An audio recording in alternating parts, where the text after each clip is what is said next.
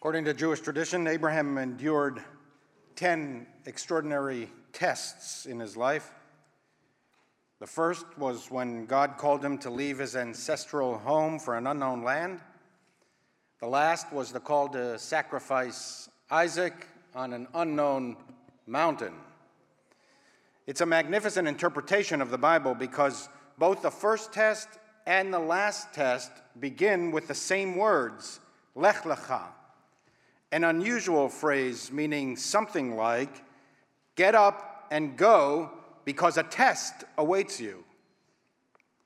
However, one 13th century commentator, Rabbeinu Yonah, insisted that the last of Abraham's tests was not the binding of Isaac, but the event described in this week's Torah portion, Chayei Sarah.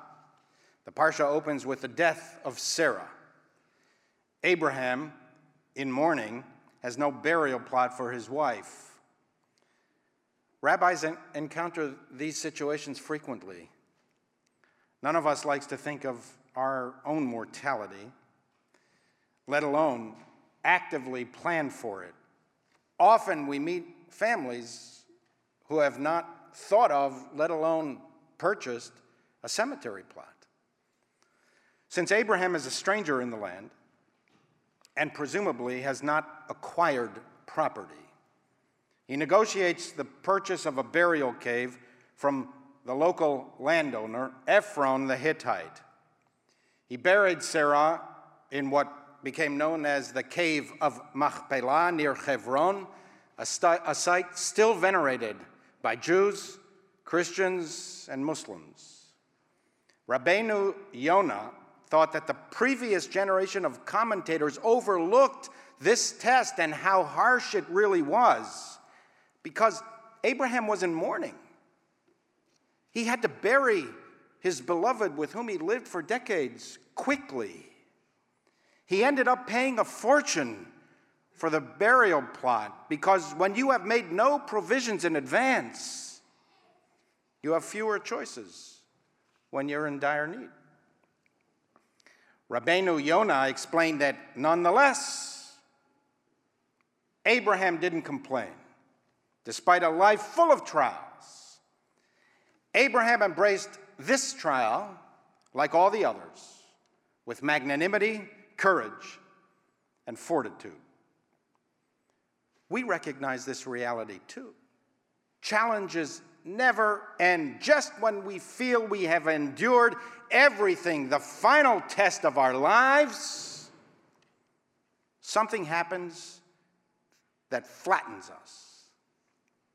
Rabbeinu Yonah's observation is subtle and profound.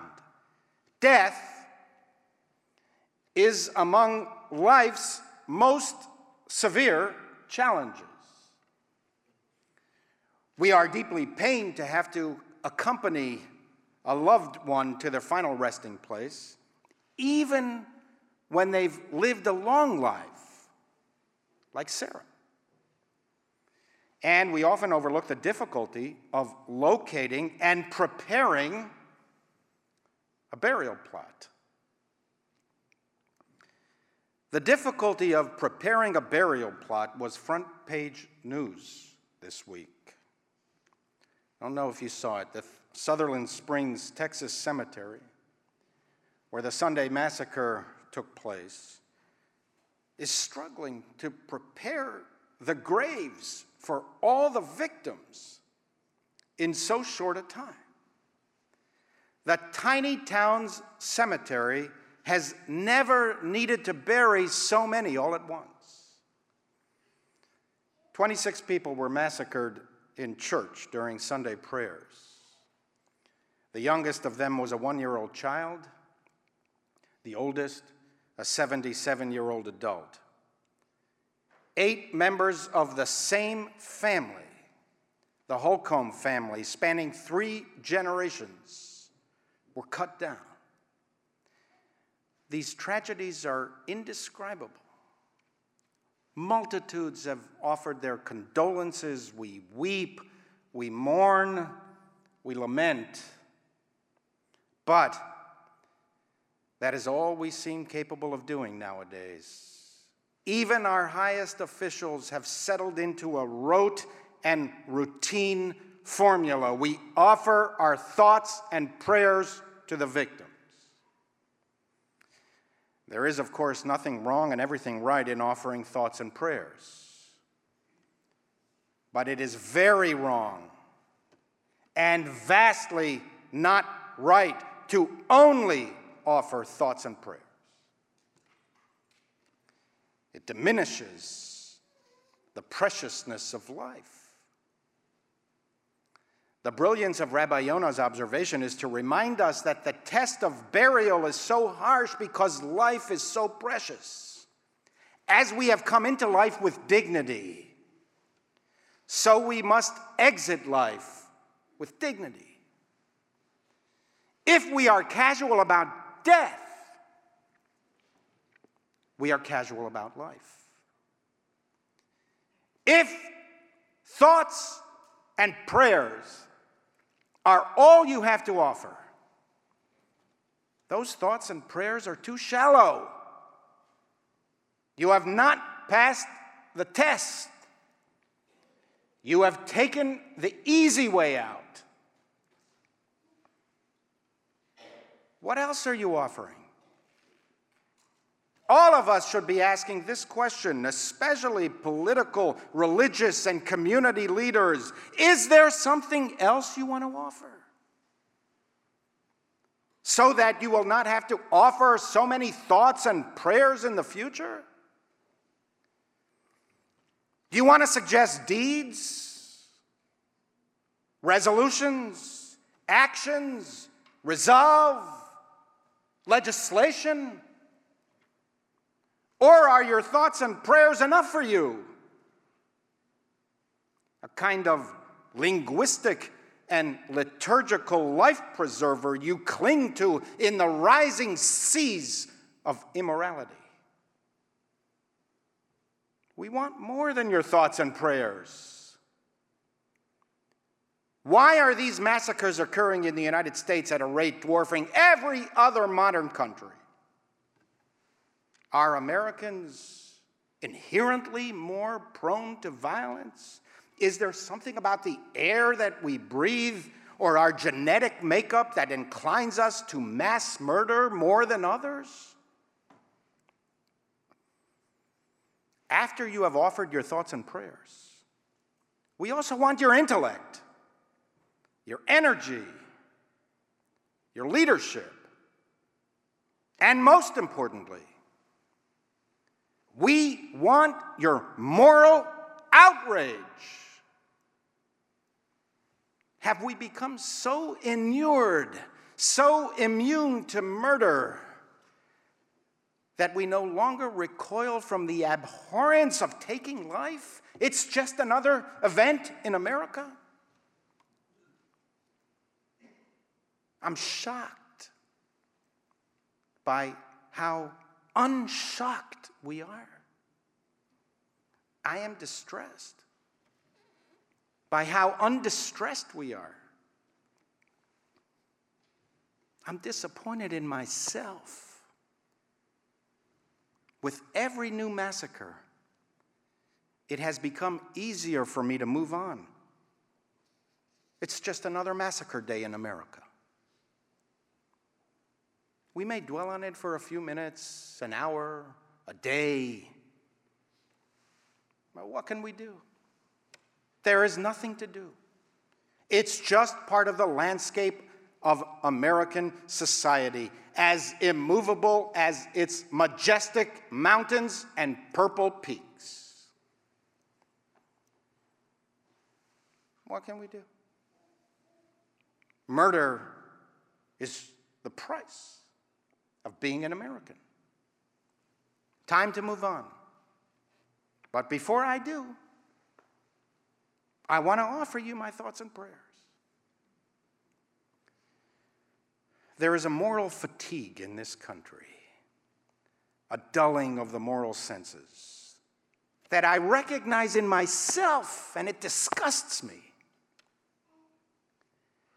We have lost the ability for moral outrage. The capacity to be shocked by mayhem and murder. We shield ourselves by sanitizing the sheer brutality, allowing us to move on unmoved by the horrendousness of the horror and unshackled by the shackles of responsibility. It may all be recorded on film. But heaven forbid that people actually see with their own eyes what murder looks like. We prefer the sanitized Hawaii 5 version. We're into trigger warnings nowadays that protect us from the real villains, Shakespeare and Mark Twain. We're into safe spaces today. We cannot be offended, disrupted, or disturbed even by the words of Huck Finn, let alone by images of barbaric brutality. Don't be satisfied only with thoughts and prayers. It disrespects the very religion in whose name you offer your thoughts and prayers. Judaism is insistent. Thoughts are good, prayers are better, deeds are the best. Thoughts and prayers must lead to action in Judaism. Good intentions are desirable, but good outcomes are required. Piety is in performance. If religion is for anything, it is for life. The key insight of religion is the insistence upon the distinctiveness of the human creature.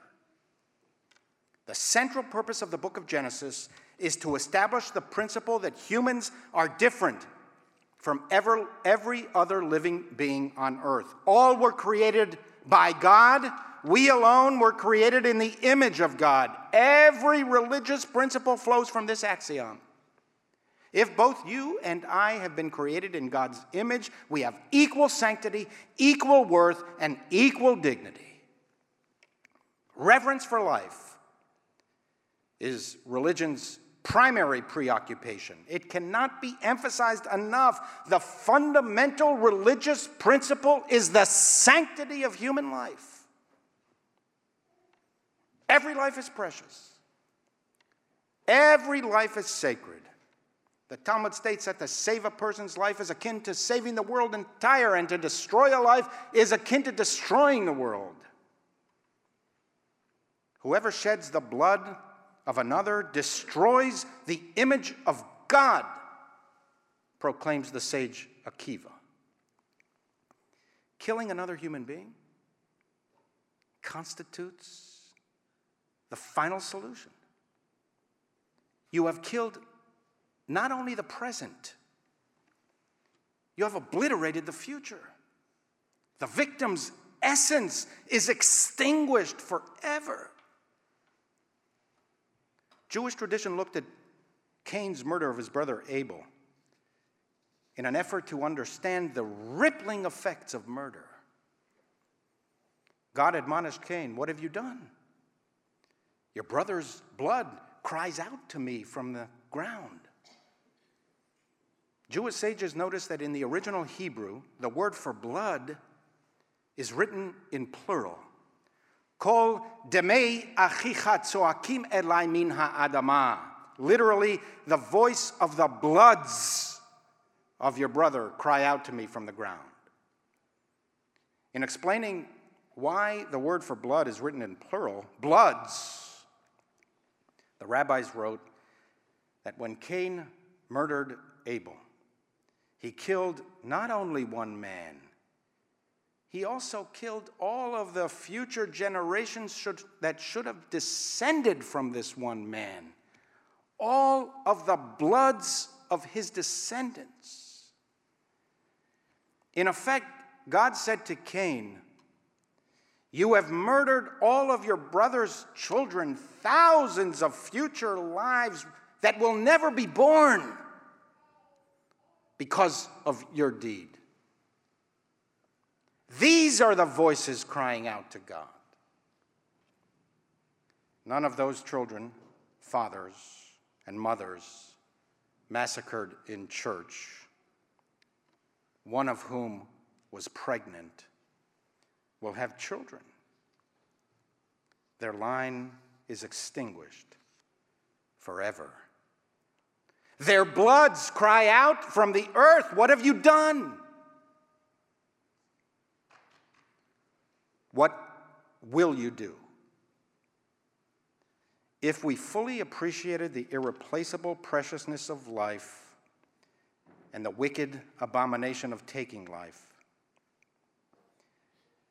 we would be offering more than thoughts and prayers.